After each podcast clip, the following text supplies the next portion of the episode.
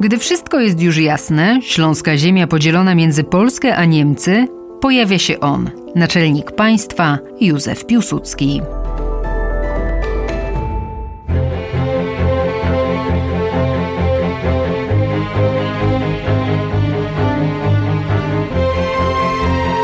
z myślą o niepodległej.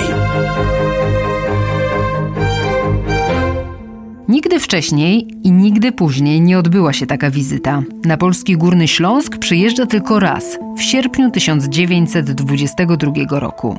Jak mówi historyk Aleksandra Korol-Chudy z katowickiego IPN-u, data wizyty nie była przypadkowa. To nie była taka uroczystość, która była zapowiadana na wiele tygodni przed. E, w zasadzie informacja o tym, że on się pojawi na Górnym Śląsku, ludziom została upubliczniona no, na kilka dni przed samym przyjazdem takie największe uroczystości y, w tym mm, czasie, mówimy tutaj o, o tym lecie 1922 roku, e, były właśnie związane z tym całym procesem e, przejmowania przyznanego Polsce e, obszaru. I tu mówię właśnie o czerwcu i lipcu, kiedy następowało wchodzenie polskich wojsk do poszczególnych stref. No i później 16 lipca to było pod, podpisanie tego aktu objęcia Górnego Śląska przez Rzeczpospolitą, na którym Piłsudskiego nie było. W jego imieniu była cała delegacja na czele z Antonim Kamieńskim, ministrem spraw wewnętrznych, natomiast samego Piłsudskiego nie było, ponieważ w tym czasie w Warszawie e, była gorąca atmosfera, ważyły się losy rządu, a desygnowany na premiera był Korfanty.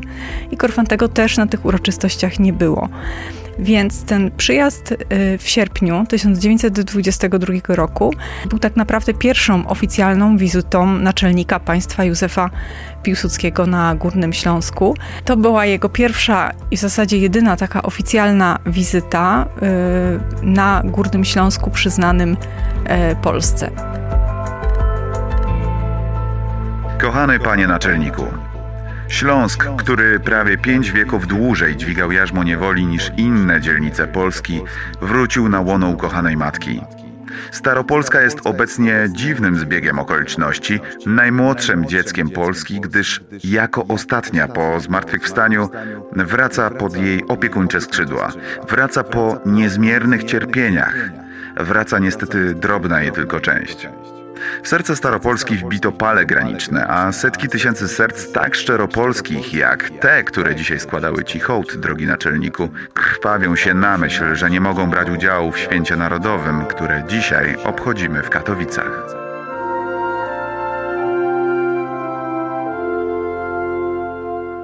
Główne uroczystości z udziałem Józefa Piłsudskiego odbywają się w Katowicach, ale wcześniej marszałek odwiedza Lubliniec. Pierwszy dzień e, to była wizyta w Lublińcu, to był 26 sierpnia. Naczelnik przyjechał do Lublińca, jechał e, w nocy swoim pociągiem na stacji w Herbach na dawnej granicy polsko-niemieckiej. Został przywitany przez wojewodę e, Rymera, który wsiadł do, do tego jego pociągu, do tego jego salonki i pojechał z nim razem do Lublińca i tam miały miejsce pierwsze atrakcje tego jego turne, jakbyśmy to dzisiaj powiedzieli po Górnym Śląsku. E, w zasadzie wizyta w poszczególnych miastach, które naczelnik odwiedził w czasie, wizyta trwała trzy dni. To był taki schematyczne dosyć odwiedziny. W każdym mieście mniej więcej było to samo, czyli były powitania przez y, urzędników, e, miejsco, przedstawicieli miejscowej władzy, e, były oficjalne przemowy, były rauty, kolacje, no ale główną taką częścią i takim celem w ogóle tej wizyty pod hasłem, której tutaj naczelnik przybywał, było udekorowanie y, weteranów powstań śląskich, nagrodzenie ich, podziękowanie im za tą e, walkę, dzięki której ta część Górnego Śląska została przyłączona do Polski. W Katowicach wszyscy zgromadzeni mogli wysłuchać, co ma do powiedzenia marszałek państwa.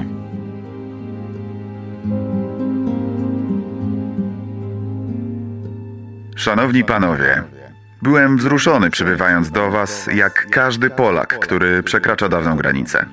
Granice niedawno jeszcze były przekleństwem naszego życia. Ludzie jednej mowy, jednej wiary, jednego obyczaju, wąskim paskiem ziemi lub strumykami podzieleni zostali jedni od drugich, zmuszeni żyć różnym życiem, przystosowywać się do innych mów, wiar i zwyczajów.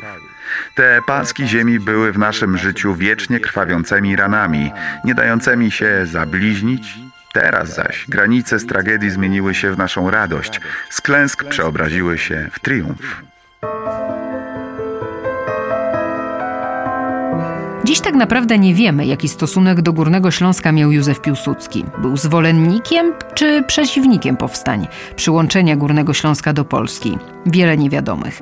Pewny jest za to jego stosunek do Wojciecha Korfantego nie odpowiadało mu jego takie populistyczne podejście, takie porywcze. E, Korfanty podobno no, za bardzo się zagalopował w czasie ich pierwszego osobistego spotkania e, w listopadzie 1918 roku, no i pokazał się nie z tej korzystnej strony swojego charakteru Piłsudskiemu, ten mu to zapamiętał i prawdopodobnie to właśnie spotkanie rzuciło cień na całe dalsze ich kontakty. Ale czy to też rzuciło cień na stosunek Piłsudskiego do Górnego Śląska, czy tego do końca nie wiemy? No tego do końca nie wiemy. No, są dwie strony tego sporu. Zwolennicy Korfantego twierdzą, że Piłsudskiemu nie zależało na Górnym Śląsku. No, zwolennicy y, Piłsudskiego twierdzą, że wcale tak nie było. No ale trzeba wziąć pod uwagę, że Piłsudski był w tym czasie naczelnikiem państwa. Tak naprawdę nic bez jego wiedzy i jego zgody nie mogło się zadziać.